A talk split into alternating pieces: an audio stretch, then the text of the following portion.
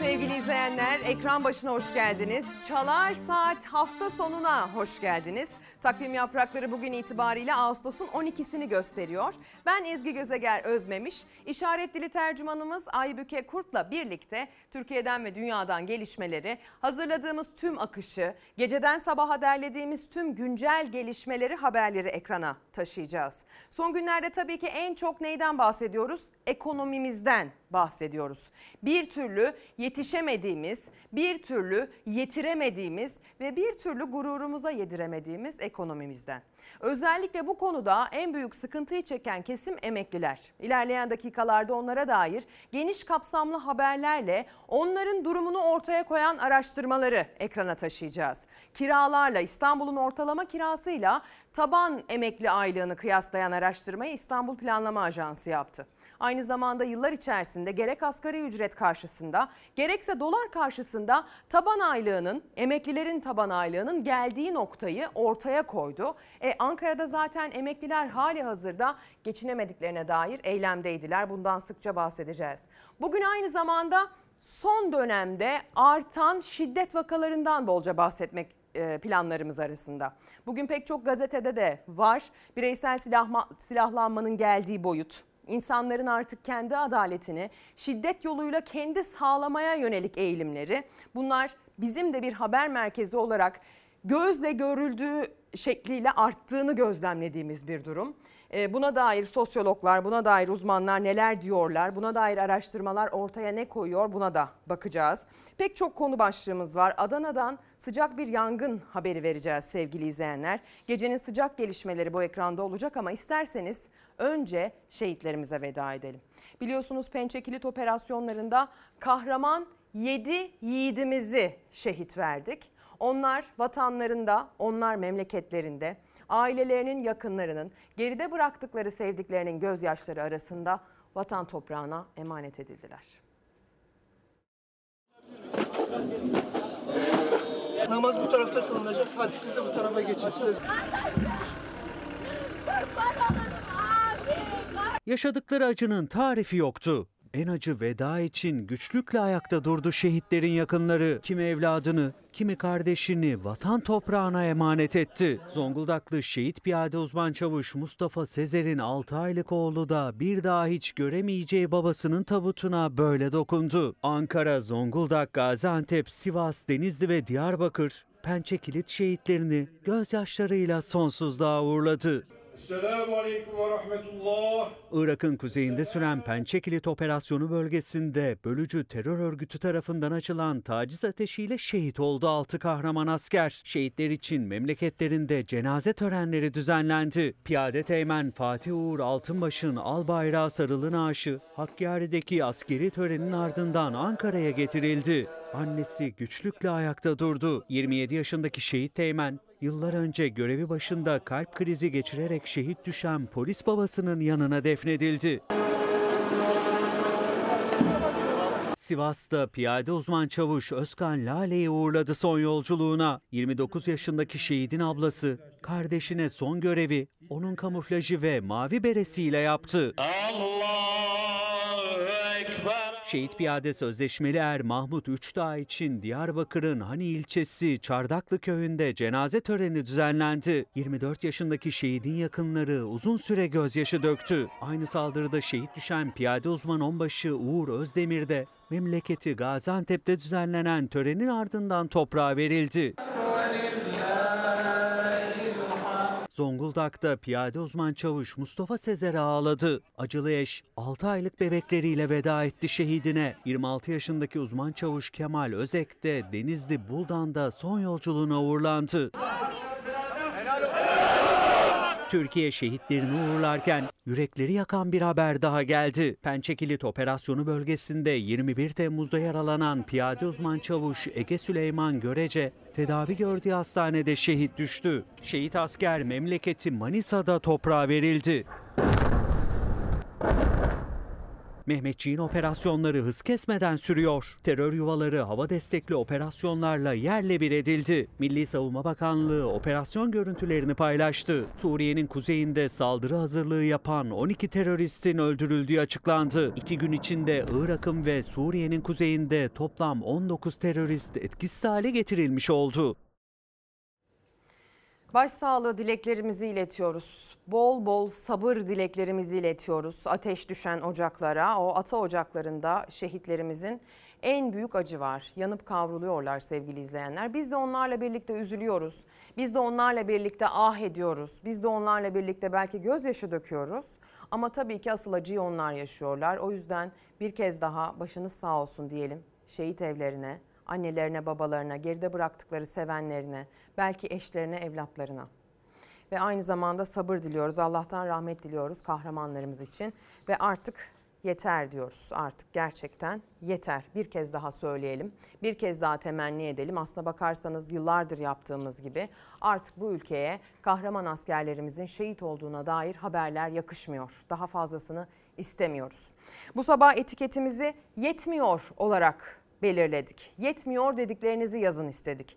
Neyin yetmediğini bize aktarın istiyoruz. Eminim hepiniz maaşınızın yetmediğinden, bütçenizin yetmediğinden bahsedeceksiniz.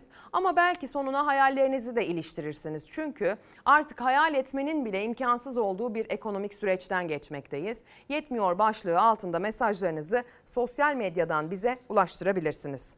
Ben sizi şimdi Adana'ya götürmek istiyorum. Gece saatlerinde Adana'da 4 katlı bir apartmanın bodrum katında yangın çıktı. Sonrasında ise apartmanın tamamında can pazarı yaşandı.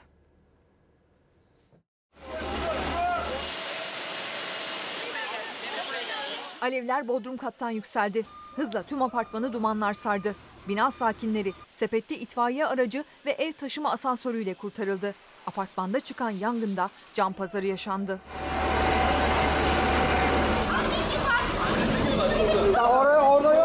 Adana'da 4 katlı 15 daireli bir apartmanın zemin katındaki mobilya mağazasına ait depoda gece saat 2 sularında yangın çıktı. Kısa sürede tüm bina yoğun bir duman altında kaldı. Apartman sakinlerinden bazıları yangını fark eder fark etmez kendi imkanlarıyla evlerini tahliye etti ama yüksek katlarda bulunanlar merdiveni de yoğun duman kapladığı için aşağı inemedi. Can havliyle balkonlara, pencerelere koştular.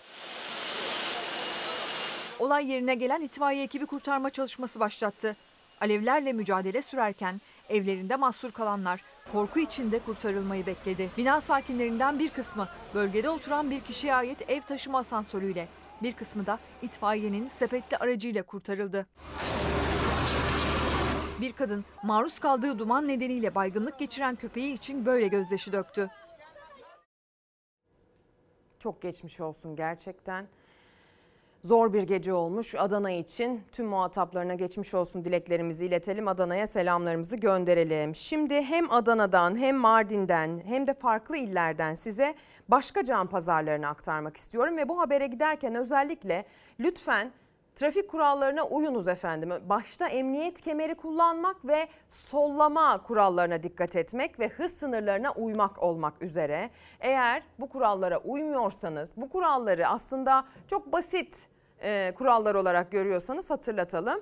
Canınızı kurtarabileceğiniz, adeta sevdiklerinizin canını bu trafik kurallara emanet edeceğiniz değerde öneme sahipler.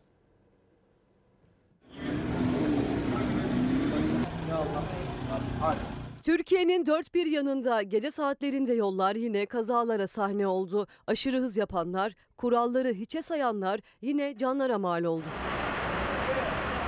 Adana'da 15 Temmuz Şehitler Köprüsü'nde iki araç çarpıştı. Lüks otomobilin hurda yığını haline getirdiği aracın sürücüsü Mehmet Güller kazada yaşamını yitirdi. Onlara çarpan sürücü ve araçtaki diğer kişi kaçtı ancak ekiplerden kaçamayıp yakalanarak emniyete götürüldüler. Mardin Nusaybin'de 3 aracın karıştığı kaza sırasında bir de patlama meydana geldi. Yeniköy mevkiinde iki tanker ve bir tır karıştı zincirleme kazaya. Kazadan kısa süre sonra patlama oldu ardından yangın çıktı. İtfaiye ekipleri yangına müdahale etti. Biri ağır olmak üzere 3 yaralı Nusaybin Devlet Hastanesi'ne kaldırıldı. Düşmezsin korkma. Abi şu kapıdan. Çorum'da ise bir otomobil saman taşıyan traktöre çarptı. Kazanın şiddetiyle 5 kişi yaralandı. Çorum Alaca Karayolu'nda meydana geldi. Kaza gece saatlerinde önünde traktörü fark edemeyen otomobil traktörü arkadan çarptı.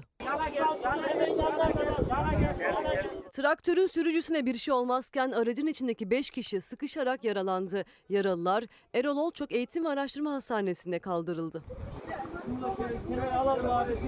Hız yaparak makas atarak seyreden otomobil kamyona çarptı. İstanbul Tem yolunda yaşanan kazada otomobil hurda yığınına döndü. Bir yandan makasladı ama fişek gibi geliyordu. Tırı kurtaramadı. Direkt tırın sol arkasından vurdu zaten.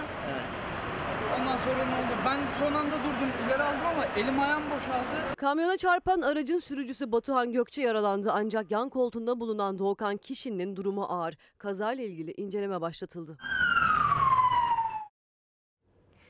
Şimdi yine aslında trafikten bahsedeceğimiz bir başlık var sırada ama bu kez taksi meselesinden bahsedeceğiz sevgili izleyenler. Yetmiyor dediğiniz başlık e, mesajlarınızı gönderin istemiştik. Gökduman Gülay günaydın Ezgim demiş. Yetmiyor her gün acı haberlerle uyanmak, markete pazara gittiğinde eli boş dönmenin üzüntüsü az geliyor yürek yangınlarına. Şehitlerimize Allah'tan rahmet, ailelerine sabırlar diliyorum diye bir mesaj göndermiş. Pek çok mesajınız var. Aksaray İncesu köyün- köyünden selamınızı aldık. Şanlıurfa Ceylanpınar'dan selamınızı aldık. E, yetiyor ki diyenler de var. Yetiyor ki diyen bir izleyicimiz Bilgiç Menderes kullanıcı adıyla göndermiş. Neyin yettiğini de yazın ama. Böyle olmaz. Neyin yettiğini de yazarsanız daha açıklayıcı olacaktır. İyi yayınlar, günaydın dilekleri erken saatler olmasına rağmen şimdiden yağmaya başladı. Hadi gelin gazeteleri okuyarak başlayalım. Bugün Hürriyet gazetesinin manşetinde var İstanbul'daki taksi meselesi. Sen neymişsin be taksi manşetiyle çıkıyor bugün Hürriyet. İstanbul'un taksi sorunu yıllardır bilinmesine rağmen kimse çözüm üretmiyor. Yetkililerse adım atmak yerine sadece çözümün zorluğuna dikkat çekiyor. İstanbul'da taksi sorunu artarak devam ediyor. Taksi bulamadığını, istediği yere gidemediğini, fazla para ödediğini söyleyen vatandaşların sayısı son günlerde artmaya başladı. Taksicilerse kontağı 1300 lira borçla açtıklarını, günü kurtarmak için mücadele ederken mağduriyetlerin ortaya çıktığını söylüyor. Vatandaşın umudu yetkililerde. Taraflardan sorunu bir an önce çözmelerini bekliyorlar. Ancak ilgili makamlarda oturanlar bir araya gelip sorun çözmek yerine çözümdeki zorluğa dikkati çekmekle yetiniyor. İstanbul'da zaman geçtikçe büyüyen taksi sorunu kangren halini alırken olan yine vatandaşa oluyor. Bakın bir de Tüketici Konfederasyonu Başkanı Aydın Ağaoğlu'nun 3 farklı yöntemle taksi yani zorba bir taksici ise eğer bindiğiniz taksinin şoförü bununla nasıl mücadele etmeniz gerektiği sıralanmış. Bir Taksici sizi almazsa plakasının fotoğrafını çekin, saati not alın, şikayetçi olun. 2. İstediğiniz yere gitmezse bu bir suçtur, görüntüsünü çekin, şikayet edin. 3. Fazla para isterse taksimetrenin fotoğrafını çekin, parayı faiziyle geri alırsınız diyor Sayın Ağaoğlu. Sıradaki haberde de yolcunun tam olarak böyle bir iddiası var. Hatta iddiasını desteklemek için taksi şoförünü ve taksimetreyi cep telefonu kamerasıyla kayda alıyor. İddiasına göre taksici Ortaköy'e giderim, taksimetre açmam 200 lira verirsen giderim demiş. İzleyelim o anları bakalım nasıl kayıt altına alınmış. İşim var benim. İşimi var dedin 200 liraya mı götürürüm dedin. Taksimetreyi açarsan bizi eve götür.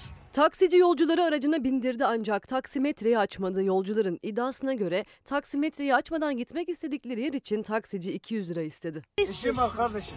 Gidemiyorum. Tabii canım işin var. Niye bindiriyorsun? Niye bindiriyorsun o zaman? Yer İstanbul Ortaköy. İki yolcu Ortaköy'den bindikleri taksiye gidecekleri yeri söylediğinde taksi taksimetreyi açmak yerine iddiaya göre 200 lira istedi. Yolcular mağdur olduklarını fark edince telefon kameralarını açıp olayı kaydetti. İşim var benim. İşimi var dedin 200 liraya mı götürürüm dedin. Taksimetreyi açarsan bizi eve götür. Ama yok yani ineceğiz biz çünkü. Kaydedildiğini fark eden taksici işim var diyerek yolcuların inmesini bekledi. Taksimetreyle oynamaya devam etti. Taksimetreyi açmak zorundasın beyefendi. Şöyle bir gerçek var ki artık İstanbul'da taksi bulurum bir şekilde işimi öyle hallederim deyip bir gün planlaması yapmak artık imkansız hale geldi. Çünkü taksi bulurum dediğiniz noktada saatlerce taksi bulamadığınız, yollarda rezil olduğunuz durumları yaşıyorsunuz. Ben gözyaşları içinde e, oğlumun eve gelişine yetişebilmek için bir buçuk saat boyunca taksi arayıp bulamadığımı bilirim. Eminim herkesin bu ve buna benzer anıları vardır. Ama aslında iddia edildiği gibi gazetenin manşetinde hani bir çözümsüzlük, kimse hiçbir şey yapmıyor, el kol bağlı duruyor gibi bir durum da söz konusu değil. Çünkü ben burada konuk aldım. İstanbul Büyükşehir Belediyesi'nde buna dair yeni bir taksi hizmeti şekli sunulması anlamında bir proje var. Aslında bu proje zaten yürürlüğe de girmeye başladı adım adım. Taksiciler geliyorlar, İBB'nin şart koştuğu bir takım eğitimlerden geçiyorlar ve bir takım şartlara bağlı olarak çalışıyorlar. Yani aslında İBB burada e, yolcuyu, müşteriyi, onun memnuniyetini, güvenliğini ve bir şekilde dolandırılmamasını, kandırılmamasını güvenlik altına almayı amaçlıyor. Ama aynı zamanda taksicinin de kazancını güvenlik altına almak için aynı projeyi şekillendirmiş. Dolayısıyla iki tarafı da koruyan, iki tarafa da kazandıran bir projeyle yeni yeni taksilerin e, trafiğe çıkmaya başladığını biliyoruz. Henüz meseleyi rahatlatacak kadar, bir nefes aldıracak kadar proje belli ki ilerlemiş değil. Çünkü gerçekten sokakta problem devam ediyor. Ama hani hakkını da vermek lazım. Hiçbir şey yapılmıyor da denemez. Ya da en azından tarafların anlaşmazlığından bahsedilirken biraz daha detaya girebilir. Kim kiminle neden anlaşmıyor diye. Şimdi motorin de tabii ki inanılmaz zamlandı. Dolayısıyla artık ulaşım hepimiz için çok ciddi bir kalem haline geldi. Ee, dün itibariyle biliyorsunuz 1.80 bir zam daha geldi. Salı günü itibariyle yine benzine bu kez bir zam gelmesi bekleniyor. Yeni Çağ Gazetesi ilk sayfasından bakın ne demiş? Ne olacak bu halimiz? İstanbul'da akaryakıt fiyatlarında fahiş yükseliş ve artan maliyetler nedeniyle ulaşıma yapılan %51,52 oranında zam dün uygulanmaya başlandı. İstanbul kartına para yükleyen Ahmet Hakan yeni yükledik ilk zamlı tarif eden hayat şartları bayağı zorlaştı dedi diyor. Bir Ahmet Hakan için değişik bir yorum. Metrobüse binen bir vatandaşsa çok pahalı bu fiyatlar. Günde 2-3 otobüse inip biniyoruz ama bunu karşılayacak gücümüz yok. Bu şartlarda zor. Her gün zam, her gün zam. Ne olacak bu halimiz bilmiyoruz dedi. Bir başka vatandaşsa nasıl dayanacağımızı biz de bilmiyoruz artık. 1777 lira ödeyeceğiz. Alışacağız dedi. Bakın bu son kelime gerçekten kritik.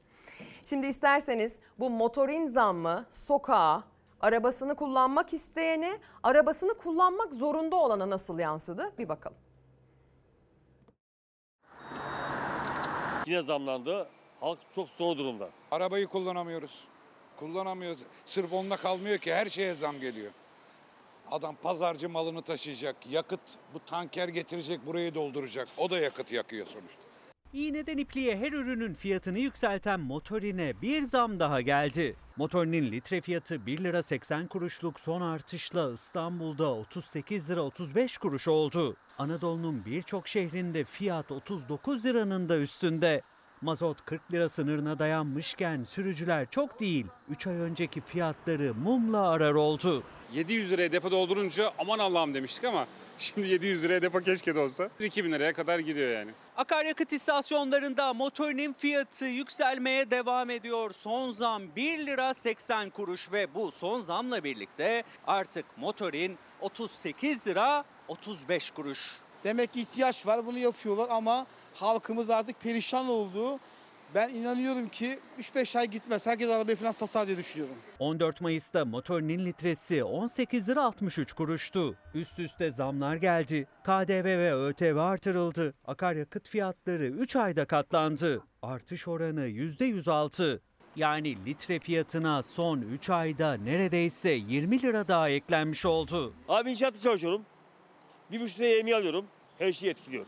Etkiliyor ama elden bilmiyorum gerçi yapacak bir şey yok. Bakacağım daha almadım ilk alacağım.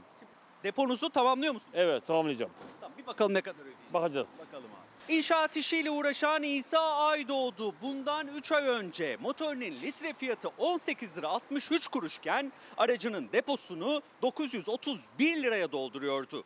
Bugün istasyona geldi. Son zamla birlikte yine aynı miktarda yakıt aldı ve ödediği tutar 1924 lira.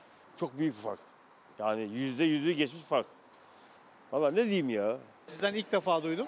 Çoktan beri arabayı kullanmıyordum. Tabii ki daha az kullanıyoruz yani. Hafta bir kere indirdim artık. Bir daha fazla kullanmıyorum. Emekli insanlarız sonuçta bizi etkiliyor. Emekli, asgari ücretli, dar gelirli daha az kullanıyor artık otomobilini. Çünkü aldığı zamda, maaşı da günden güne eriyor. En temel harcamaları katlanıyor. Traktörü de etkiler, taşımacılığı da etkiler. Gıda başta olmak üzere motorin zammı domino etkisiyle etiketlere anında yansıyor. Ticaretle uğraşıyoruz. Nakliye bedelleri arttı. Buna göre zaten nakliyesi arttığı için birçok ürünün bedeli arttı. Biz de kendi ürünlerimize zam yapmak zorundayız. Görünen o ki herhalde bir 50'ye kadar gidecek gibi sanki. Bu 50'yi görecek psikolojisiyle de fiyatlar artıyor. Ben buna aslında vatandaş enflasyonu diyorum. Biz doğal olarak bu artışları biraz da arkasında da tekrar geleceğini bildiğimiz için kendimiz bir yerine 2 3 ekliyoruz.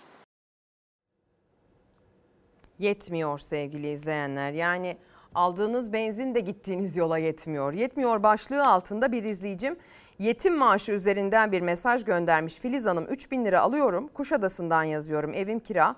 Burada kiralar 8500 liradan başlıyor. Eskiden aldığım maaşla bir kira ya da bir elektrik su ödeyebiliyordum. Neyle nasıl ödeyeceğim? Ev sahibim kentsel dönüşüme vermiş evi. 15 gün süren var diyor. Birazdan emeklilerin o kira kıyaslamasını içeren haber ekranda olacak. Az evvel bir izleyicimiz yetiyor ki yazmıştı. Düzeltmiş. Yetmiyor hiçbir şey. Önceki mesaj yanlış olmuş. Yeten hiçbir şey yok diyor. Üzüldük. Bir şeylerin yettiğini duymaya bizim de ihtiyacımız vardı. Bir de TC Özler kullanıcı adıyla bir izleyicimiz gerçekten çok yerinde bir gözlem ve tespitte bulunmuş bize dair. Bence artık o kadar çok şey yetmiyor ve anlatılması, konuşulması gereken o kadar çok şey var ki çalar saatin süresi yetmiyor demiş. Doğru yakalamışsınız evet yaz dönemi yaz tarifesi diyelim. Şimdi Hürriyet gazetesinin ilk sayfasında da var. Hawaii'de yangınlar sürüyor sevgili izleyenler. Biz de geçtiğimiz yıllarda benzerini yaşadığımız için bir gözümüz Hawaii'de. Tecrübe paylaşımı bu anlamda önemli. Cennet ada cehenneme döndü demiş Hürriyet gazetesi. Amerika Birleşik Devletleri'nin turizm cenneti Hawaii günlerdir cehennemi yaşıyor. Yangınlarda 55 kişi öldü bilgisini veriyor Hürriyet ama maalesef bu bilgi güncel değil. Ben daha güncelini aktarmak durumundayım. Yangında ünlü müzisyen Mick Fleetwood'un evi ve lokantası küle döndü. Adada Jeff Bezos, Oprah Winfrey, Steven Tyler ve Clint Eastwood gibi ünlülerin evleri bulunuyor diyor. Bir de en lüks noktadan e, yerleşim yerlerine sıçradı bu orman yangını. E, bu da aslında mevzunun medyada yer alma ihtimalini, süresini, sayısını ve sıklığını arttırdı. Onu da söyleyelim. Hawaii'ye doğru gideceğiz. Maalesef yangın sebebiyle ölenlerin sayısı 67'ye yükseldi.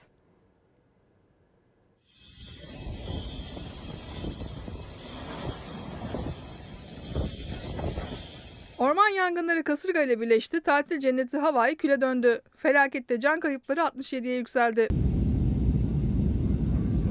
Yangın Amerika Birleşik Devletleri'nin Hawaii eyaletine bağlı Maui adasında salı günü 3 ayrı noktada başladı. Kısa sürede büyüdü. Pasifik okyanusundaki kasırganın neden olduğu rüzgarla yangının şiddeti arttı. Yerleşim yerlerine yöneldi. Çok kötüydü. Görebildiğimiz tek şey ufuktaki dumandı. Dün tahliye etmemiz için otelde alarm çalmaya başladı. Eyaletin en büyük adalarından biri olan Maui'de yangınlar hala kontrol altına alınamadı. 5 gündür süren yangınlarda 2000'e yakın ev tamamen yandı. Çok sayıda köy ve kasaba küle döndü. Sahil yolları kaçmaya çalışırken alevlere yakalanan halkın yanmış araçlarıyla doldu. Araçla giderken çevrede yanmış evleri görmek korkutucuydu. Bomba patlamış gibiydi. Alevler araçların yakıt tanklarını patlatmıştı. Evlerinden tahliye edilen binlerce kişi sığınaklara yerleştirildi. Binlerce turist bir an önce adayı terk etmek için havalimanına akın etti. Yetkililer felakette şu ana kadar 67 kişinin hayatını kaybettiğini açıkladı. Yüzlerce kişi yaralanırken çok sayıda kişi de kayıp. Amerika Birleşik Devletleri Başkanı Biden Hawaii'yi afet bölgesi ilan etti. Afet bölgesi ilan edildi. Ormanlar yanarken, yerleşim yerlerinde insanların canları yanarken, insanlar vefat ederken, malları yok olurken aynı zamanda tabii ki o ormanın içinde bulunan ve o ormanın e, ev sahipliğinde yaşamını devam ettiren her türlü tek hücrelisinden e, kocamanına kadar her türlü hayvan da can veriyor. Her türlü bitki örtüsü de can veriyor biliyorsunuz. Biz bu sınavı geçtik. Ha, ne kadar yüksek bir notla geçtik? Hani verebildik mi dersi? Ondan çok emin değiliz ama bu sınavı yaşadık en azından. E, iklim değişiminin maalesef böylesi bir etkisi var. Hatta orman mühendisleri diyorlar ki hani Bir anda aşırı sıcaklarla birlikte iklim koşullarının yangına elverişli hale gelmesi, kıvılcımın bir yerden tutuşup bütün ormanı yakması gibi durumları yaşadık ya. Bir orada çıktı, bir orada çıktı. Öylesine şaşırdık ki hani kimilerinde sabotaj şüphesi gerçekten vardı Ee, ama kimilerinde o da yoktu. Neden böyle oluyor dedik. İşte iklimle alakalı olduğu için sevgili izleyenler. Öyle söylüyor ki uzmanlar hani bu ormanlarda sebepsiz başlayıp söndürülemeyen bu yangınlar yakında ilerleyen yıllarda şehirlerde de yaşanabilir. Aklınızda olsun. İklim değişiminin böyle bir etkisi karşımıza çıkabilir. Şimdi emeklilerden bahsedeceğimiz habere geldik mi? Sayın yönetmenim evet isterseniz Bir Gün Gazetesi'nden ilgili araştırmanın başlığını da aktaralım. Bir Gün Gazetesi bugün ilk sayfadan iki maaşla bir kira diyerek İstanbul Planlama Ajansı'nın emeklilerle ilgili yaptığı araştırmayı konu almış. Artan yaşam maliyeti en çok emeklileri etkiliyor. İstanbul Planlama Ajansı tarafından yayımlanan araştırmanın sonuçlarına göre maaşı 7500 lira olan iki emekli mega kentte sadece bir daire kiralayabiliyor. Üzerine bir ekmek alamıyor bu arada.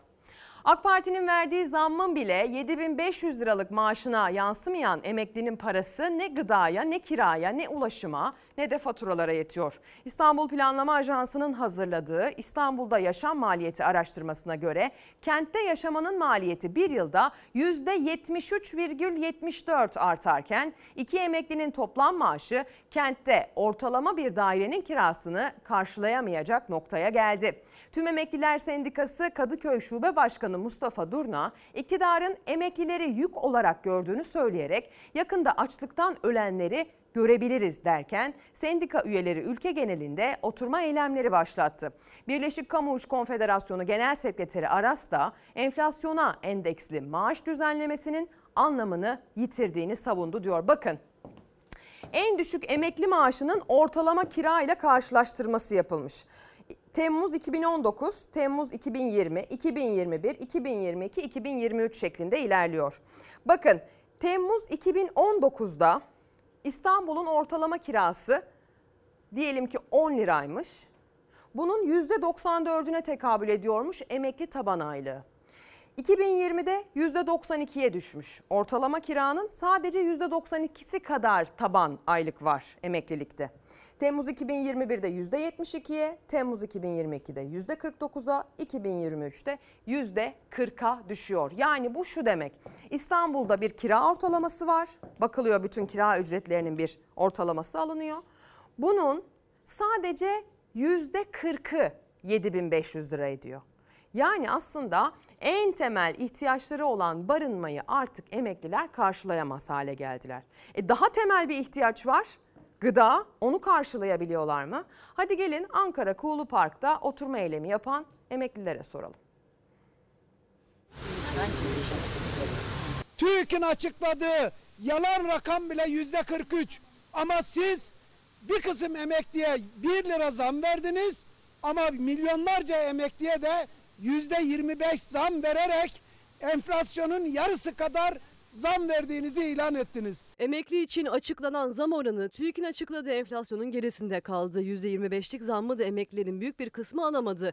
Ankara'dan ses yükseltti emekliler. Beslenemiyoruz dediler. Ben bir ayda 22 kilo verdim. Ben istediğim gıdayı alamıyorum. Mesela çorba, çorba, çorba, çorba. Başka bundan da tabii olmuyor. Beslenemiyoruz. Bir yumurta 3 lira 4 lira olmuş. Nasıl besleneceksin? Bir peynir 150 lira olmuş, 300 lira olmuş. Nasıl besleneceksin? Domatesin 35 lira, biberin 40 lira, üzümün 50 lira, yeşil fasulye 70 lira olduğu bir Türkiye hayal etmemiştik. Bir karpuz 100-150 lira. Et 400 liradan başlıyor. İstanbul Planlama Ajansı ise emeklilerin yıllar içindeki gelir kaybını çeşitli kıyaslarla ortaya koydu. İPA'nın son araştırmasında 2010 yılından bu yana en düşük emekli maaşının dolar karşısında nasıl eridiği bir video grafikle ortaya koyuldu. Dolara kıyasla emekli maaşında taban ücret neredeyse yarı yarıya eridi. Barınmanın adeta bir krize dönüştüğü günümüzde ise emeklinin en büyük dertlerinden biri yükselen kiralar. Ev kirasının 10 milyonu maaşımız mı var da verelim? Gelirimiz mi var da verelim? Çocuklardan yardım bekliyor. Onlardan gelir gelecek de biz de ödeyeceğiz. 2019 yılından 2023 yılına kadar emekli maaşını İstanbul'un ortalama kirasıyla karşılaştırdı İPA. Temmuz 2019'da İstanbul'un ortalama kira bedelinin %94'üne anca yeten emekli maaşı geçtiğimiz Temmuz ayında İstanbul'un ortalama kira ücretinin ancak %40'ı oldu. Bütün toplumların bir- birlikte aynı ölçüde e, olması lazım ama bunlar birine yapıyorlar. Diğerini dul ve yetimleri iyice unuttular. Ankara Kuğulu Park'ta oturma eylemi yapan tüm emekliler sendikası üyeleri ücretlendirmede adalet talep etti. Dul ve yetim maaşlarının durumu hatırlatıldı. 2001 yılından bugüne emekli maaşının asgari ücret karşısında ne kadar erediği işte bu videografikle ortaya koyuldu. İPA'nın araştırmasına göre asgari ücretin çok üzerinde olan emekli taban aylığı 2016'da asgari ücret seviyesine indi. 2016 yılından sonra ise emekli taban aylığı hızla asgari ücretin altına düşmeye başladı. Emekliler beslenme ve barınma gibi en temel ihtiyaçlarını karşılarken dahi zorlanıyor ve görülmek, duyulmak istiyorlar. Her şeye amansız zamlar yapılırken emekliler görmezden gelinemez. Bu demokratik değil. Bu adil değil. Bu vicdani değil. Bu insani değil, bu ahlaki değil. Ben sıralayabilirim cümlenin devamını ben getirebilirim. Ee, ve aslında emeklilerin hakkını savunmayı da sadece emeklilerin sivil toplum örgütlerine bırakmak da çok vicdani değil, ahlaki değil. Hatta çok akla uygun da değil. Çünkü işte memur sendikası, işçi sendikası bunların hepsi sonrasında emekli olacak çalışanlarla dolu ve onların hakkını savunuyorlar. Yani aslında şimdiden onların da belki de ön almaları gerekiyor. Eğer şu anda ülkenin bu ileri yaş tecrübeli insanlarına bu durumu yakıştırıyorlar ve çok umursamıyorlarsa bile sırf kendileri için dahi taşın altına ellerini koymaları gerektiğini düşünüyorum. Tabii bir sivil toplum örgütü, bir sendika ne kadar etkinlik gösterebiliyor özellikle içinde bulunduğumuz bu yönetim şeklinde tartışılır ama yine de vicdani olarak görevlerini yerine getirmeleri gerekiyor diye düşünüyorum. Bir emekli olarak emekli maaşımız yetmediği için iş arama konumuna geldik. Neden kimse duymuyor sesimizi? Tek korkum emekli maaşlarımızın üstüne konulması. Bir gün bir yasa çıkıp hükümete bağlanması. Tabii ki o kadarı olmaz. Abartarak anlatıyor izleyicimiz ama gelecek beni korkutuyor diyor Serap Altınkaya gönderdiği mesajda. Günaydın Ezgi Hanım emekli maaşı nereye yetecek? Bir kilo meyve alamaz olduk demiş Emine Elibol gönderiyor. Ezgi Hanım 65 yaşında felçli bir hastayım. Gideceğim yere mecburen taksiyle gidiyorum. Gıda maddesi alamıyorum. Kalmıyor ki diye bir mesaj göndermiş Dursun Çakırcı. Yetmiyor 50 liralık mazot alanlara yetiyor mu? En çok onu merak ediyorum mesajını ise e, İkerten, İbrahim Kerten göndermiş. İbrahim Kaan Erten göndermiş sevgili izleyenler. Hani vardı ya öyle bir viral olmuş röportaj. Ben zaten 50 liralık alıyorum diyen. Selam olsun o röportajı veren vatandaşa da. Şimdi hal böyle olunca tabii ki alım gücü böylesine düşünce sadece emeklide değil aslında hani belli ölçülerde zam almış işçisinde, memurunda, asgari ücretlisinde de durum çok farklı değil. Daha ceplerine girmeden zamlı maaşları e, zaten yaklaşık oranın yarısı erimiş durumdaydı. Dolayısıyla alım gücü düşünce işte satanın da gücü düşüyor sevgili izleyenler. Alışveriş alışkanlıkları değişiyor. Çarşıda pazarda durgunluk başlıyor. Ya da gördüğünüz kalabalık ya elinde dövizi olan gurbetçiler ya elinde dövizi olan dışarıdan buraya göç edenler oluyor. Aradaki ayrımı yapmak da gerçekten zor. Bazen kafalar da karışıyor. Kim alışveriş yapıyor o zaman kardeşim diye yükselen sesler de yok değil. Hadi gelin çarşının pazarın durumuna bir bakalım. Önceden biz kilolarla soğan alırdık, patates alırdık. Şimdi taneye düştüm ben. Bir aydır alışverişe çıkmamışım evden. Gıdadan başka hiçbir şey harcama yapamıyorum. Tüketici önce temel ihtiyaçlarını karşılamak için uğraşıyor. Çoğu zaman o bile eksik kalıyor çünkü enflasyon zorluyor. TÜİK'in açıkladığı perakende satış endeksinde de enflasyon verilerle gösterdi kendini. Haziran ayında gıdada satış hacmi %2,3, ciro yani elde edilen gelirse %6,2 arttı. Yani az ürün satıldı ama çok para kazanıldı. Çünkü ürünler pahalı. Gıda dışı ürünlerde ise alışveriş durgunluğu var. İlk önce boğazımızı düşünüyoruz. Giyim, gezme zaten artık çok arka planlarda. Hiçbir şey alamadık kızım. Neden? Nasıl alalım annem? Her gün zam, her gün zam. Girdim baktım meyvelere 40 lira. Ne aldınız marketten? Hiçbir şey annem vallahi bak bir şey alamadım. çantayla mı? Evet boşuna çıkıyoruz. Şimdi nereye gidiyorsunuz? Şimdi gidiyorum belediye ekmeği almaya. Pirince baktım, bakliyata baktım, tavuk ürünlerine baktım. Gelirimden alacağım şey karşılamıyor. Alışveriş alışkanlıklarınızı değiştirdiniz mi? Mecburen bir kilo alacağınızı yarım kilo alıyorsunuz. Yarım kilo alacağınızı 250 alıyorsunuz. Mecbur. Fiyatlar yükseldikçe tüketici de alışveriş alışkanlıklarını değiştirmek zorunda kaldı. Kiloyla aldığını gramla ya da taneyle almak zorunda artık. Ama buna rağmen TÜİK'in açıkladığı verilere göre perakende sektöründe gıdadan elde edilen ciroda artış var. Tüketicinin açıklamalarına bakılırsa artışın sebebi alınan ürünün fazlalığından değil, ürünün fiyatının yüksekliğinden. Geçen hafta ile bu hafta arasında ortalama gene bir %25 fark var. Ciro artışı bu yüzden mi? Kesinlikle. Gramaj az, fazla fiyat. Gıda dışı alışverişler de ihtiyaç aslında ama alım gücünü yitiren ücretliler için lüks sayılıyor artık. TÜİK'in verileri de tüketicileri doğruluyor. Gıda dışındaki birçok kalemde satış hacimlerinde düşüş var. En fazla düşüş bilgisayar, kitap ve iletişim araçlarında. İlk telefon dedi ÖTV'siz şey vergisiz olacak dedi. İlk tablet vergisi olacak dedi ama işin reel kısmında böyle bir şeyle karşılaşmadım. 250-300 liralık civarında bir telefon faturası kullanıyorum ama çok ciddi hani pahalı bence. Zorlanıyorum. Gençlerimize bir defaya mahsus olmak üzere cep telefonu ve bilgisayar ediniminde vergi muafiyeti sağlayacağız. Ayrıca aylık 10 GB ücretsiz internet vereceğiz. Seçim öncesi gençlere yönelik vaatlerin ilk sırasında teknolojik aygıtlara erişim kolaylığı vardı. İletişim cihazlarının fiyatı da internet ve telefon faturaları da yüksek ve gençler vaatler gerçek olsun diye beklerken yeni zamlar geldi üst üste. Haziran ayında bu ürünlerin satışında da bu ürünlerden elde edilen gelirlerde de düşüş var. Üstelik bu düşüş vergi ve kur farkının yansımasından önce gerçekleşti. Gıda zorunlu bir ihtiyaç. Onun için herkesin alması lazım. Ama bilgisayar bir lüks haline geldi ki bence böyle olmaması lazım özellikle vergilerden sonra.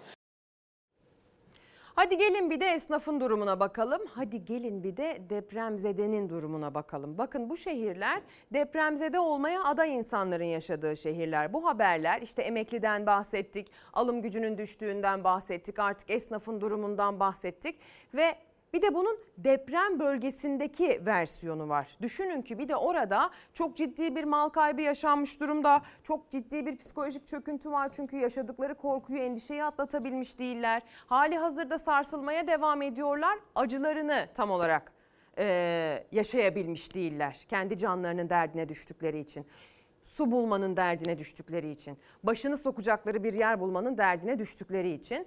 Şimdi depremzede esnafın durumunu bugün Toros gazetesi, Adana gazetesi manşetten ele almış. Şevkin Adanalı esnaf yine üvey evlat şeklinde bir söz sarf ediyor. Sayın Şevkin ve gazete manşete taşıyor bu sözleri. CHP Adana Milletvekili Doktor Şevkin 3 Ağustos tarihli 74-70 sayılı Cumhurbaşkanı kararı uyarınca depremlerden etkilenen bazı illerdeki esnaf ve sanatkarların kredi borçlarının ertelendiğini ancak uygulamadan Adana'nın yararlandırılmadığını vurguladı diyor ve Adanalı esnafın niye üvey evlat muamelesi gördüğünü sorguluyor. Esnafın durumu da aslında emekliden ya da başka gelir gruplarından farklı değil. İsterseniz sizi bir de Sinoplu bir esnafla tanıştıralım. O da durumunun hiç iyi olmadığını anlatıyor. Tökezlediğimiz noktalardan bir tanesi bu. Yani e, satıyoruz ama vergiye gidiyor, muhasebeciye gidiyor, işte almamız gereken şeyler var onlara gidiyor, kiraya gidiyor, aidatlara gidiyor, her şeyin üzerine zam gelmiş. E, bir elimizde alıyoruz, diğer elimizde veriyoruz. Ve dolayısıyla biz buraya aslında bakarsanız e, keyfi keder gelmeye başladık neredeyse. Hani dükkanların en azından yüzü suyu hürmetine dükkanımız çalışsın, işlesin. Bir şeyleri hiç olmazsa toparlayalım diye duruyoruz burada. Yoksa gerçekten bir ayak önce kapatmak belki de en doğrusu olacak. Gidebildiği yere kadar gitmeye çalışıyoruz. Ee, şöyle söyleyeyim, açıkçası e, hani benim maaşım da var, ben emekliyim. E, yetmediği yerden oradan destekliyoruz, e, mecburen destekliyoruz ama Ee, bu şekilde nereye kadar gider eminim inanın ben de bilmiyorum. Ee, çünkü ülkenin genel ekonomisi nereye gidecek onu da öngöremiyoruz. Ben 31 yıl hizmet vermiş bir insanım. Emekli maaşımın e, hakkım olduğunu düşünmüyorum. Hakkım olduğu seviyede olduğunu düşünmüyorum açıkçası. Emekliler aldıkları 3 kuruş emekli maaşıyla bugün çalışmak zorundalar. O işlerini de o emekli maaşından aldıklarıyla desteklemek zorunda kaldıklarını anlatıyorlar. Esnaf olarak eğer bir işe devam ediyorlarsa. Şimdi ekonomiden bahsetmeye devam edeceğiz. Şiddet sarmalından bahsetmek niyetindeyiz. Yaşanan olaylar üzerinden bir araştırmayı ortaya koymak niyetindeyiz sevgili izleyenler. Yine maalesef akışımızda bir kiracı ev sahibi tartışması var. Biliyorsunuz hemen hemen her gün böyle vakalarla karşılaşıyoruz ki bunlar sadece basına yansıyanları, yansımayan noktada neler yaşanıyor orayı sizin hayal gücünüze bırakıyorum. Bu ve buna benzer özellikle çiftçiyi, gençleri, kadını ilgilendiren haber başlıklarımız var ama öncesinde reklam. Tekrar günaydın. Kaldığımız yerden Çalar Saat hafta sonuna devam ediyoruz sevgili izleyenler. Güzel bir cumartesi sabahından günaydın diyoruz. Sesimizin, görüntümüzün ulaştığı her yere. Yetmiyor başlığını attık bu sabah. Neyin yettiğini, neyin yetmediğini şöyle bir sıralı tam liste olarak belirleyelim istedik. Sizler de aslında en çok neyin yetmediğini aktardınız bizlere mesajlarınızla. Gelirinizin yetmediği ve biraz da sabrınızın yetmediğini algılıyorum gönderdiğiniz mesajlardan. Böyle bir dönemde, böyle bir ülkede, böylesine zenginliklerin içinde nasıl bu kadar fakir kaldığımız, nasıl bu kadar zor duruma düştüğümüze benim aklım yetmiyor diyen izleyicilerimiz de var. Evet onların da mesajları gerçekten anlamlı, önemli. Şimdi Hazine Bakanı ve son dönemin umutla sarıldığımız ismi özellikle hükümet temsilcileri tarafından umutla sarılılan isim Mehmet Şimşek'in son sözlerine bakacağız. Biliyorsunuz kulislere yansıyan bilgiler dün gazete sayfalarında da vardı. Mehmet Şimşek Ağustos ayının çok zor geçeceğini iddiaya göre kapalı kapılar ardında sarf etti. Ve aynı zamanda aslında öngörülebilir politikalar vurgusu dikkat çekti öngörülebilir ve rasyonel politikalar vurgusuysa muhalefet cephesinde o zaman bu zamana kadar öngörülemez ve akıl dışı politikalar uyguladığınızı itiraf mı ediyorsunuz mesajını yükseltti. Kurala dayalı öngörülebilir bir Türkiye ekonomisi Uluslararası Kredi Derecelendirme Kuruluşu Moody's, Türkiye'nin kural bazlı ve öngörülebilir politikaya geçmesinin ülke kredi görünümü ve nota açısından olumlu olduğu değerlendirmesi yaptı. İtiraftır bu. Daha öncesinde demek ki kural dayalı yönetilmiyordu bu ülke. Hazine ve Maliye Bakanı Mehmet Şimşek, Uluslararası Kredi Derecelendirme Kuruluşu Moody's'in Türkiye için olumlu sinyaller verdiğini söyledi. Gerekçesini de kurallara dayalı öngörülebilir politikaların hayata geçmesi diyerek açıkladı. Hem muhalefetten hem ekonomist analistlerden itiraf açıklaması geldi. Cumhurbaşkanlığı hükümet sisteme geçtiğimiz 2018'den itibaren uygulanan ekonomi politikalarının rasyonel olmadığını ve bir kurala bağlı olmadığını itiraf etmiş oluyor. Bunların kafası basmaz. Ben ekonomistim. Cumhurbaşkanı Erdoğan ben ekonomistim diyerek savunuyordu. Faiz sebep enflasyon sonuç teorisini. 2018 yılında Cumhurbaşkanlığı hükümet sistemine geçişle birlikte Berat Albayrak göreve geldi. Dolar 10 lira olacak ya 15 lira olacak ya 6 liradan 7 liradan toplayalım dolarları Ha 10-15'e satarız. Berat Albayrak döneminde 128 milyar dolar olarak sembolleşen bir rezerv satışı oldu. Hiçbir kural tanımadan ihaleler yandaşlara verildi. Vergi borcunun, cezaların %95'inin silindiği biz durumları yaşadık. Bunu hangi kurala dayalı olarak sildiler? Hani hep de hayal edersiniz de şöyle bir uyusam da 6 ay sonra uyansam diye. Bir uyuyun 6 ay sonra uyanın Türkiye'de. Türkiye'nin rasyonel bir zemine dönme dışında bir seçeneği kalmamıştır. Mehmet Şimşek 5 yıl aradan sonra yeniden Hazine ve Maliye Bakanlığı koltuğuna rasyonel zemine dönüş açıklamasıyla oturdu ve Türkiye ekonomisinin artık kurallı ve öngörülebilir politikalarla yönetildiğini söyledi. Bunun da olumlu sonuçlarını alıyoruz dedi. Bu kadar kuralsızlıktan sonra Mehmet Şimşek'in dışında herkes aynı, her şey aynı, bürokrasi aynı, Cumhurbaşkanı aynı, anlayışta bir değişiklik yok. Bu ay çok zor geçecek çünkü hazinenin yüklü ödemeleri var. Türkiye'ye yabancı sermaye akışı olacak ama bu zaman alacak. Körfez sermayesi geliyor ama Avrupa ülkeleri bizim ne yapacağımızı biraz daha gözlemlemek istiyor. güven yaratmak gerekiyor. Gazete Pencere'den Nuray Babacan da Mehmet Şimşek'in AK Parti'deki ekonomi toplantısında kurduğu cümleleri taşıdı köşesine.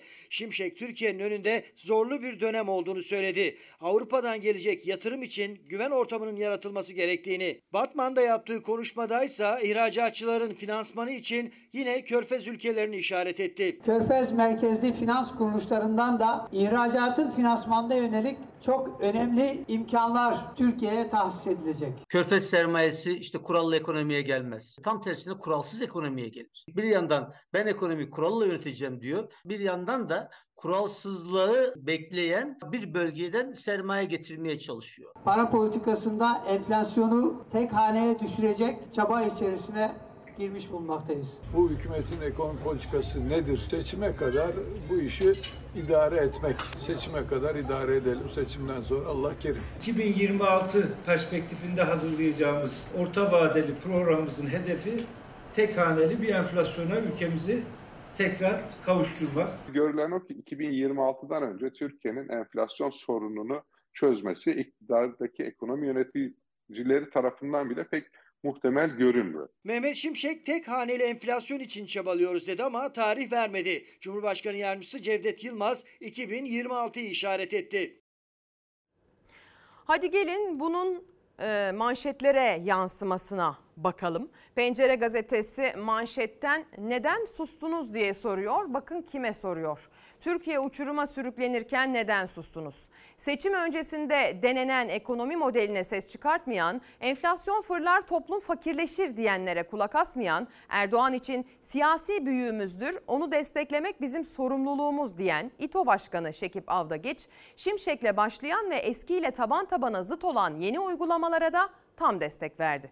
Avdageç Merkez Bankası'nın faiz artırmasını rasyonel tutum diye nitelendirdi. Enflasyonla mücadelede gösterdiği kararlılığı övdü diyor. Gazetenin editörleri de Türkiye uçuruma sürüklenirken neden sustunuz diye soruyor. Bugün Pencere Gazetesi'nin ilk sayfasına İyi Parti'ye MHP'den gelen yine yeni bir davet var. O yansımış. 26'sında Milliyetçi Cephe çağrısı mı yapacak sorusu soruluyor bu başlıkta da. MHP lideri Bahçeli İyi Parti'ye yeni bir çağrı yaptı. Çağırdık dönmediniz yuvaya, yerel iktidarda komşu olalım ülke hayrına dedi. Bahçeli'nin çağrısına kurumsal yanıt akşam parti sözcüsü Zorlu'dan geldi. Zorlu da ülke ve millet hayrına vurgusu yaparak temiz kalpli insanları, milliyetçileri İyi Parti'den İyi Parti'de buluşmaya davet etti ve ekledi. 26 Ağustos ruhuyla rotamız net, pusulamız millet. Şimdi dikkatler Akşener'in 26 Ağustos'ta yapacağı ve kurmaylarının çok önemli diyerek açıklamaya dediği açıklamaya kilitlendi. Kulislerde Akşener'in yerel seçimlere milliyetçilerin birlikte girmesine ilişkin çağrı yapabileceği konuşuluyor. Bir milliyetçi cephe tartışması aslında bu çağrıyla birlikte başladı. Ama tabii ki daha önce de yuvaya dön çağrısı yapmıştı Bahçeli Meral Akşener'e. Akşener e, gülerek ve aslında mizahi yollara başvurarak mizahi bir üslupla e, cevap vermişti o çağrıya. Bu kez kurmayları diyor ki asıl cevap için 26 Ağustos'u bekleyin.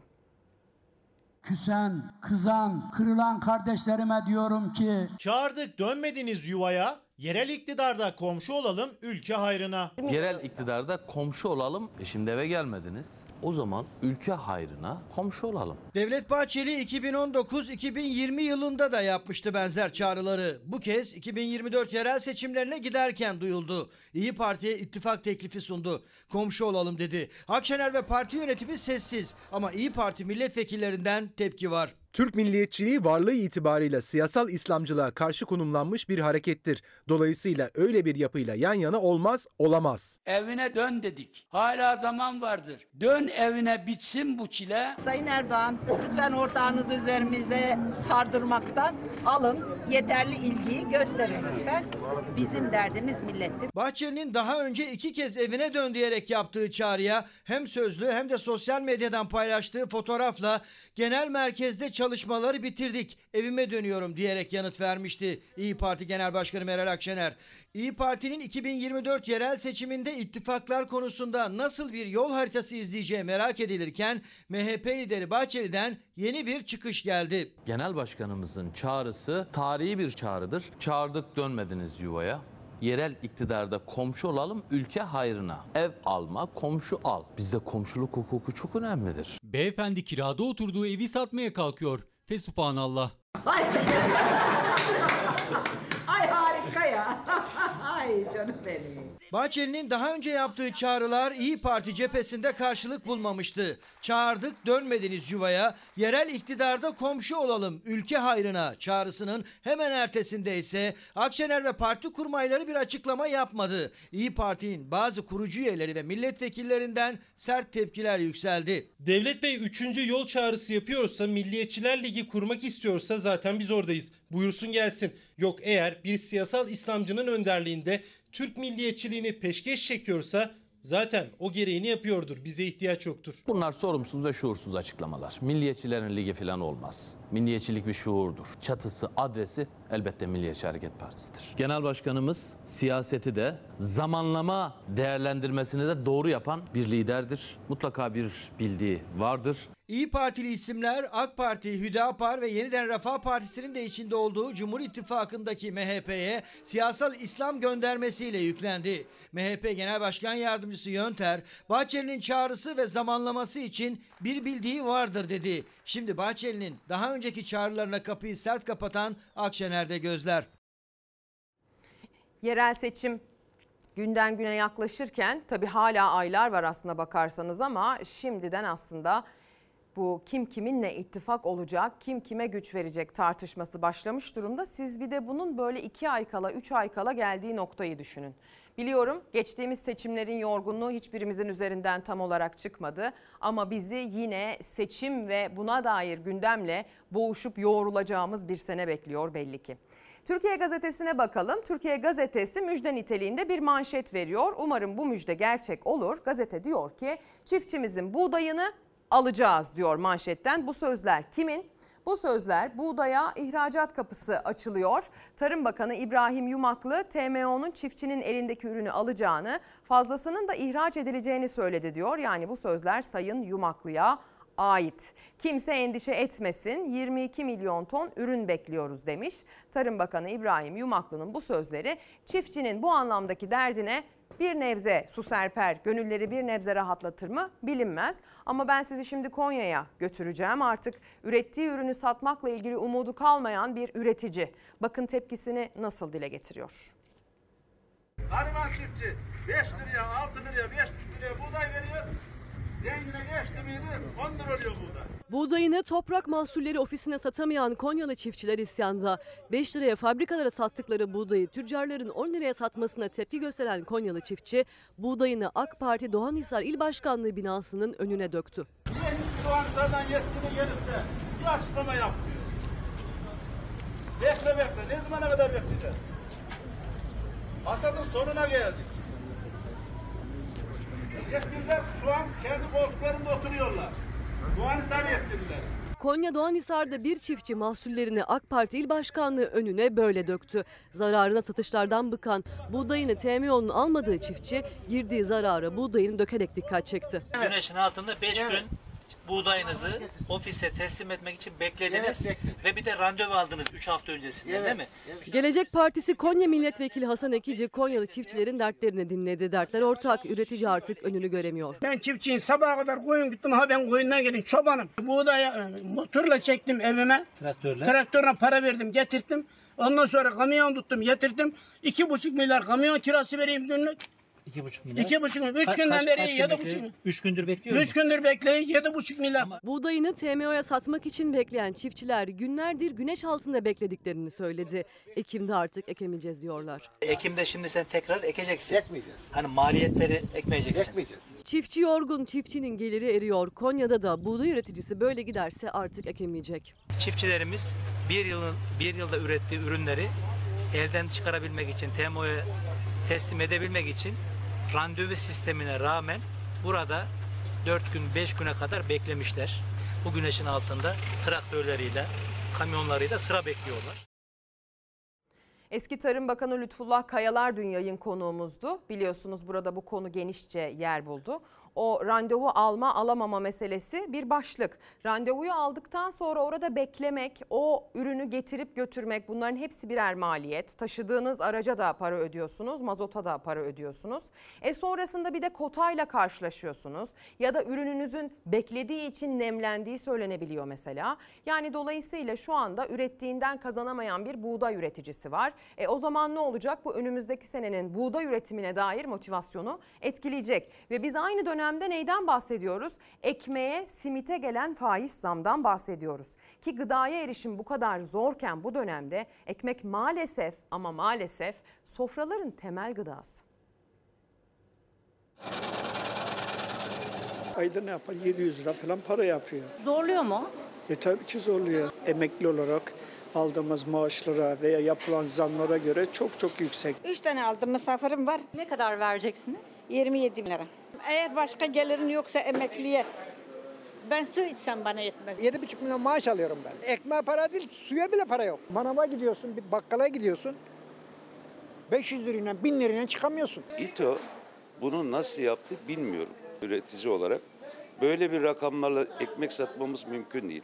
Bugünkü raiş değeri ne olur derseniz 10 liradan aşağı ekmek kurtarmıyor. Ekmek üreticisi maliyetleri karşısında 10 liradan aşağı olmaz diyor ama İstanbul Ticaret Odası %30 zamla 200 gram ekmeği 5 liradan 6,5 liraya yükseltti. Dar gelirliye göre bu fiyat da çok yüksek. Kaç ekmek alıyorsunuz? Biz iki tane alıyoruz. Ayda ne kadar yapıyor? 450 lira yapar. Çok değil mi? Çok, çok para. İTO 200 gram ekmeğin fiyatını 5 liradan 6,5 liraya çıkarttı ama İstanbul genelinde ekmek zaten uzun süredir zamlı satılıyor. Bu fırında da 230 gram ekmeğin fiyatı 7,5 lira. İstanbul'da semtten semte değişen ekmeğin fiyatı 8 liraya kadar çıkıyor. Anadolu tarafında 35 lira kilogramı olan bir ekmen İstanbul'da 32 lira olması mümkün değil. İTO İstanbul'da ekmeğin kilogram fiyatını 32,5 lira olarak belirledi. 200 gram ekmek 6,5 lira, 230 gram ekmek 7,5 lira olacak. Ancak zam gelmeden de fırınlarda ekmek bu fiyatlardan satılmaya başlanmıştı. Ben Bodrum'daydım yeni geldim işte az önce aldım 7,5 Bodrum'da da 10 liradan alıyordum. Yalnız çok pahalı. 365 aldığımız ekmek un 580 lira. Konya 685 lira diyor. Bizim elektrik tüketimimiz 90 bin lira aylık. 52 bin lira geçen ay doğalgaz ödedik. Çalışanlarına ödediği ücret, sigorta bir de fahiş dükkan kirası eklendiğinde fırıncılar da işin içinden çıkamıyor. Maliyetleri karşılayamamaktan yakınıyorlar. Kar önemli değil. Yeter ki dönelim. Ama dönemiyoruz inanın.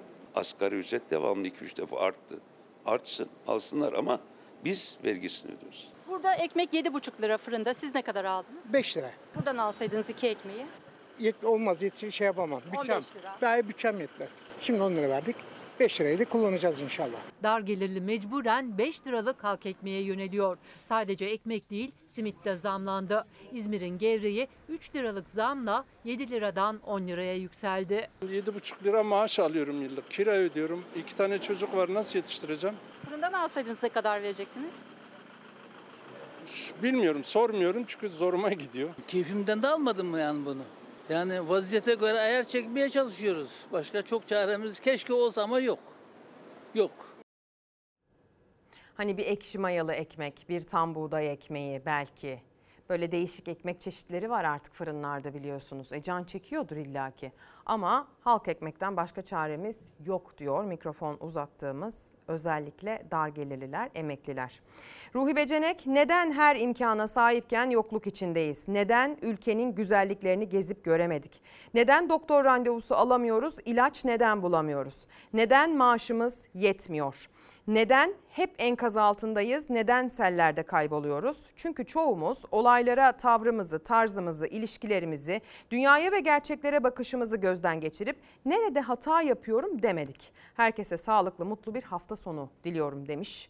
Ruhi Bey ciğerimizi söktünüz. Nasıl mutlu hafta sonu olacak diyelim, devam edelim. Şimdi emekliler için projelendirilen ve yapımına 2017 yılında başlanan bir TOKİ projesiyle devam edeceğiz. Öyle deniyor ki defalarca müteahhit değiştirdi ve hala hak sahibi emekliler evlerine kavuşamadı.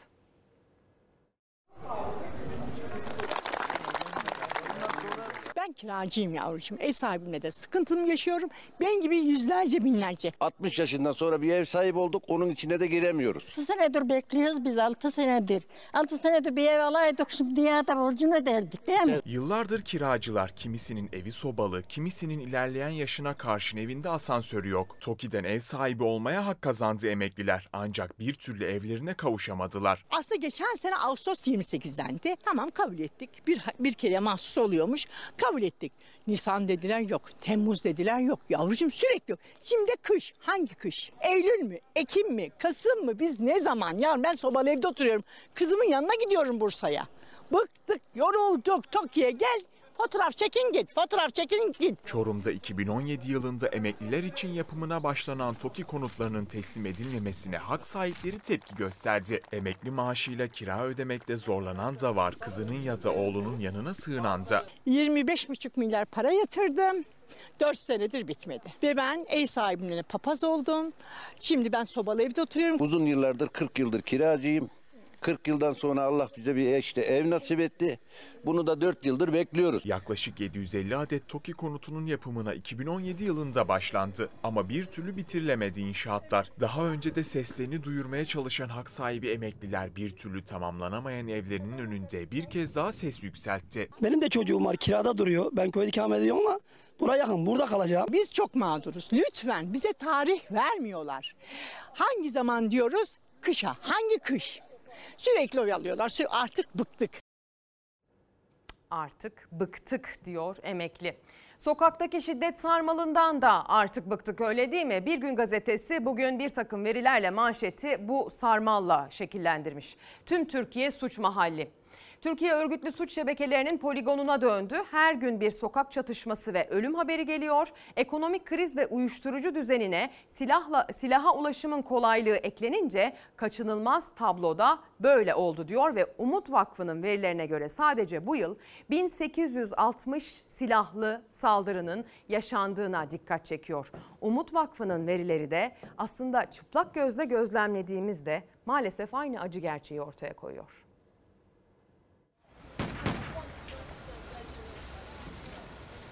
Evde, sokakta, hastanede, şiddet her yerde. Türkiye'nin dört bir yanından benzer haberler düşüyor ajanslara. Silahlar patlıyor, bıçaklar çekiliyor. Kavgaya tutuşan silaha, bıçağa sarılıyor. Öfkelenen keza öyle. Ölenler, yaralananlar, hayatları kabusa dönenler. Üstelik birçoğunda da saldırganlar saklanma ihtiyacı bile duymuyor artık. Umut Vakfı'nın verilerine göre sadece bu yıl içinde 1860 silahlı saldırı yaşandı. Son dönemde ise silahlı saldırılarda gözle görülür derecede artış var. Uzmanlara göre şiddet olaylarındaki tırmanışın ardında yatan sebepler arasında cezalardaki caydırıcılığın az olması, madde bağımlılığı ve ekonomik kriz başta geliyor.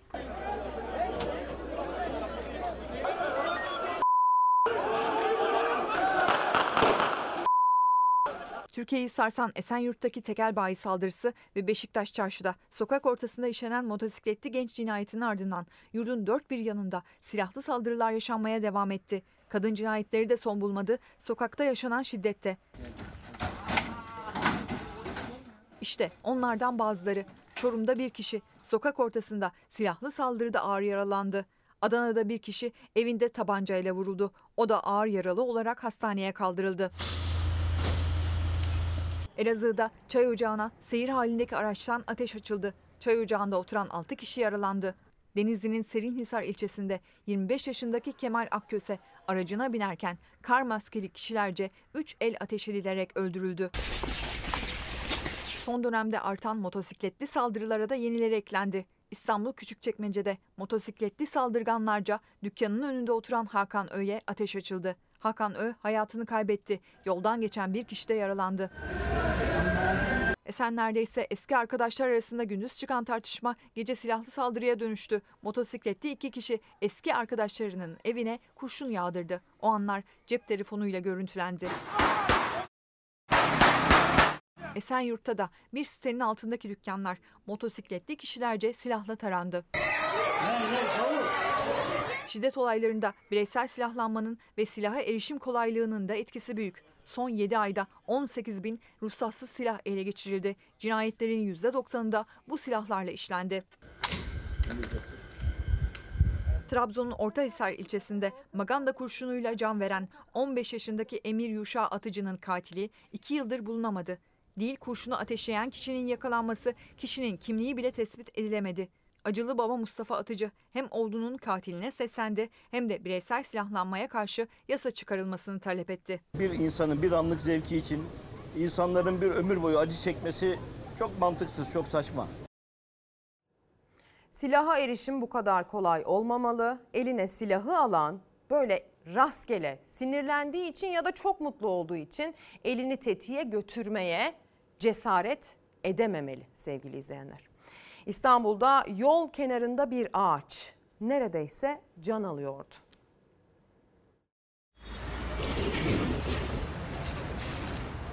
Çürük ağaç kamyonetin üzerine devrildi. Eşya indiren nakliye çalışanları ve çevredekiler şans eseri kurtuldu. İstanbul Fatih'te nakliye çalışanları park ettikleri kamyonetten eşya indirmeye hazırlanıyordu. Birden yol kenarındaki ağaç kamyonetin üstüne devrildi. Yaşlı çift ve nakliye çalışanları kaçarak ağacın altında kalmaktan son anda kurtuldu. Arabadan mal dartarken ağaç çatır çatır sesler gelmeye başladı. Mal dartarken Allah'tan bizim üstümüze gelmedi. Direkt arabanın üstüne geldi. Olay sonrası itfaiye ekipleri kamyonetin üzerindeki ağacı kepçe yardımıyla kaldırdı. Devrilen ağaç belediye ekipleri tarafından parçaları ayrılarak taşındı. İzmirli gencecik bir fidan 19 yaşındaki Veli Eren yaklaşık bir aydır kayıp. Geride kalan ailesi acılar içinde gözyaşlarıyla görgü tanıklarına sesleniyor. Onu çok özledik. Bir anne olarak herkese yalvarıyorum. Acımız çok büyük. Elimde bir tek fotoğrafı kaldı. Evladımı çok özledim. Kokusunu özledim. Tam 27 gündür evlat hasretiyle yanıyor yüreği. Arkadaşlarıyla eğlenmek için evden çıkan Veli Eren Atay bir daha dönmedi. 19 yaşındaki genç sırra kadem bastı. Anne babası gözyaşları içinde bulunmasını bekliyor. Aynı yerde sayıp duruyoruz ve lütfen yalvarıyorum bir anne olarak içim bu kadar acıyamazdı size tarif bile edemem içimin acısını. Veli Eren Atay 15 Temmuz akşamı arkadaşlarıyla birlikte İzmir'deki evinden Çeşme'ye eğlenmeye gitti. Gece yarısı annesiyle telefonda görüştü. O son konuşması oldu anne oğlun. Veli Eren o gece ortadan kayboldu. Oğlunun beraber gittiği arkadaşları gece mekanda ondan ayrıldıklarını e, söylüyorlar. Oğlumun o mekanda saat 4'e kadar kiminle kaldığını bilmiyoruz. Polis ekiplerinin yaptığı incelemeye göre güvenlik kameraları son olarak tek başınayken kaydetti Veli Eren'i. Sonrasında arkasında tek bir iz bile bırakmadan kayboldu. Evladımı kavuşmak istiyorum. Herkese sesleniyorum lütfen. Çeşme'deki, bütün Türkiye'deki herkese sesleniyorum. Ne olursunuz evladımın fotoğrafı her yerlerde yayınlandı. O kadar çaresiziz ki herkesten destek yardım bekliyoruz. Yalvarıyorum oğlumu bulsunlar. Evladımın yatağı boş kaldı, sandalyesi boş kaldı. İzmir Büyükşehir Belediye Başkanı Tunç Soyer de sosyal medya hesabından yaptığı paylaşımla Veli Eren'in bulunabilmesi için çağrı yaptı. Duyarlılığınıza ihtiyaç duyuyoruz. Herhangi bir ipucu veya bilgi paylaşmak isteyen herkesi yetkililere ulaşmaya davet ediyorum. O kadar çaresiz kaldık ki ya bütün Türkiye'ye sesleniyorum. Oğlum her yere gitmiş olabilir şu anda. Evladımızdan haber alamıyoruz biz. Evladımıza kavuşmak için her şeyi yapmaya hazırız. Güvenlik kameraları Veli Eren'in arkadaşlarının bilgisi ve görgü tanıklarının anlattıkları gencin bulunması için yeterli olmadı. Acılı ailesinin ona kavuşması için daha çok bilgiye ve görgü tanığına ihtiyaç var. O bölgede bir kamera olmadığı için e, hiçbir şey belli değil. Halktan artık yardım istiyorum. Çünkü onları oğlumu gören mutlaka onlar. Allah'ın izniyle kavuşacağız oğlumuza. Umarım iyi bir haber vereceğiz Veli Eren'in bulunduğuna dair, ailesine sağ salim kavuştuğuna dair sevgili izleyenler. Çeşme'de kayboldu biliyorsunuz. Yine Çeşme'deyiz. Bu kez sizi Gücücek koyuna götüreceğim. Şimdi Gücücek koyuna sizi götüreceğim ama Gücücek koyuna gidebilmek için bir ücret ödemek zorunda kalınmasın diye. Hani gidebilelim diye aslına bakarsanız bir adım atıldı. Neymiş o adım kulak verelim. Çeşme Belediyesi'nin şu anda işlettiği 5 halk plajının yanında Göcücek plajında işletmeye talibiz. Türkiye'nin cennet beldelerinin cennet koyları tek tek işletmelere verilirken Çeşme'deki Göcücek plajı halk plajı olarak kalsın diye belediye önemli bir adım attı. Bu Göcücek plajının üzerinde 6-7 tane sitemiz var. Doğal olarak site sakinlerimiz buranın ihaleye çıkmasıyla ilgili bir tepki gösterdiler. Çünkü sitelerinin önünde ücretli bir, bir plaj olmasını istemiyorlar. Çeşme Belediyesi Başkanı Ekrem Oran, Göcücek çevresinde oturan site sakinlerinin tepkilerini dile getirdi. Cennet Koyun, halk plajı olması, özel işletmelere verilmemesi için başvurdu bölge sakinleri. Çeşme Belediyesi'nin şu anda işlettiği 5 halk plajının yanında Göcücek plajında işletmeye talibiz. Bakanlığımıza bununla ilgili yazıları yazdık. Olumlu cevabını da bakanlığımızdan bekliyoruz.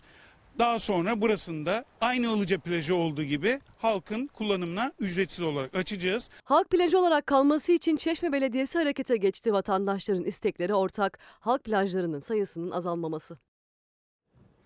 Bir festivalden daha müdahale haberi geldi. Tepki olarak festivali düzenleyen belediye iptal kararı aldı.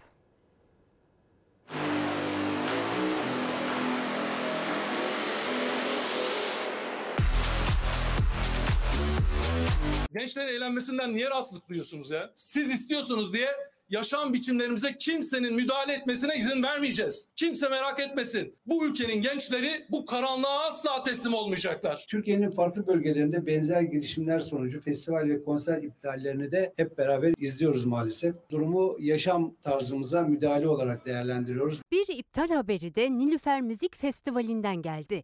Bursa'nın Nilüfer ilçesinde 7 yıldır düzenlenen festivale bu yıl kaymakamlık tarafından alkol ve kamp yasağı getirildi. Nilüfer Belediyesi yasaktan sonra festivali iptal etme kararı aldı. Biz 2015 yılından bu yana Balat Atatürk Ormanı'nda artık ülke genelinde de marka haline gelmiş olan bir müzik festivali düzenliyoruz gençlerle beraber. Ancak Nilüfer Kaymakamlığı kanalıyla da e, bize ulaşan bir engelleme girişimiyle karşı karşıya kaldık. Festivalimizdeki kamp ve e, alkol yasağı getirildi. 2015'ten beri düzenleniyordu Nilüfer Müzik Festivali. Her yıl binlerce genç ilçedeki Atatürk Ormanı'nda hem kamp kuruyor hem de ünlü isimlerin konserleriyle eğleniyordu. Bu senede 1-3 Eylül tarihleri arasında yapılacaktı festival. Ancak kaymakamlık etkinliğe günler kala kamp ve alkol yasağını tebliğ eden belge gönderdi belediyeye.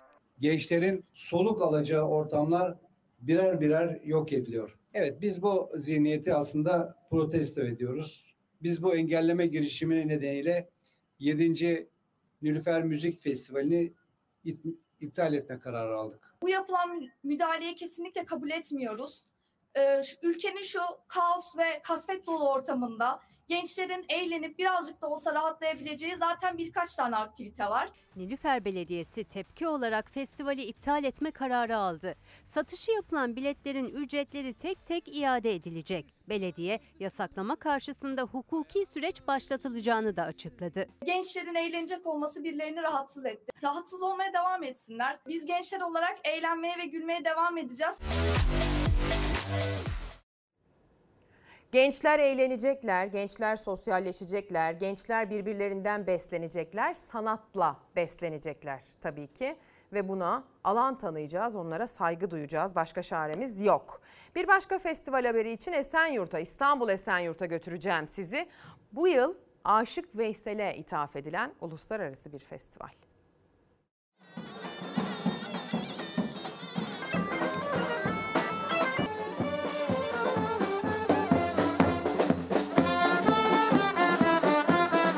Tam da Esenyurt'un yapısına uyan bir iş aslında. Dünyanın birçok değişik ülkesinden vatandaşın yaşadığı bir ilçe. Türkiye'nin her bir rengini taşıyor, her bir sesini taşıyor. Çok keyifli, güzel bir festival olacak diye düşünüyorum ben. İstanbul'un hatta Türkiye'nin en kalabalık ilçesi Esenyurt. Birçok ülkeden ve kültürden 1 milyondan fazla insan bir arada yaşıyor. Tam da bu özelliğine uygun bir festival, ikincisi düzenlenen Uluslararası Esenyurt Festivali başladı. Uluslararası e, ikinci müzik, dans ve sanat festivalini düzenliyoruz. Bu sene biraz daha güçlendirdik onu.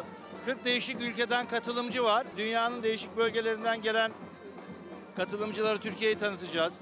Onları tanıma fırsatı bulacağız. Dünyanın birlikte güzel, barış içinde, kardeşlik içinde güzel olduğunu bir tek bir kez daha e, keşfedeceğiz. Açılışı İstiklal Marşı ile yapılan festival kapsamında 40 ülkeden 500'den fazla tiyatro, müzik ve halk dansları sanatçısı Esenyurt'a geldi. Festivalin adına uygun rengarenk bir kortej düzenlendi. Kim dedi ki kördü Veysel? Gönlüyle gördü Veysel. İlmek ilmek, nakış nakış, aşkı saza ördü Veysel. Festival ölümünün 50. yılı anısına Aşık Veysel'e ithaf edildi. Yerli yabancı yüzlerce sanatçı Aşık Veysel'in eserlerini seslendirdi. Aşık Veysel adına bunu bu yıl düzenlemiş olmamız bizim için ayrıca çok önemli. Anadolu medeniyetler beşiği, e, kadim dostlukların, kadim kültürlerin yaşadığı bir e, coğrafya. E, bunun en önemli temsilcilerinden bir tanesi de Aşık Veysel. E, hem hümanist kişiliğiyle hem ürettiği eserlerle dünyanın birçok yerinde kendi adını duyurmuş, e, bu coğrafyayı en iyi şekilde temsil etmiş bir kişilik. E, bu, bu, bu vesileyle onu da yad etmiş olacağız. Festivale onun adının verilmiş olmasından da çok mutluyuz, çok gururluyuz. Dört gün sürecek festivalde farklı ülkelerin dansları sergilenecek, el emeği ürünleri standlarda yer alacak. Festival alanı pazar akşamına kadar ziyarete ve eğlenceye açık olacak. Bu arada U19 kız milli takımımız voleybolda dünya ikincisi oldu. Yani onlar da ablalarının izinden ilerliyorlar. Kazandıkları başarılarla şimdiden göğsümüzü kabartmaya başladılar. Bundan da bahsetmeden geçmeyelim sevgili izleyenler. Yarın sabah saatler 8.30'u gösterdiğinde biz yine aynı heves, aynı motivasyon ve ekranda adını gördüğünüz benzersiz ekibin hazırlıklarıyla burada olacağız. Siz de orada olursanız tabii ki verdiğimiz emeğin bir anlamı olur. Hoşçakalın.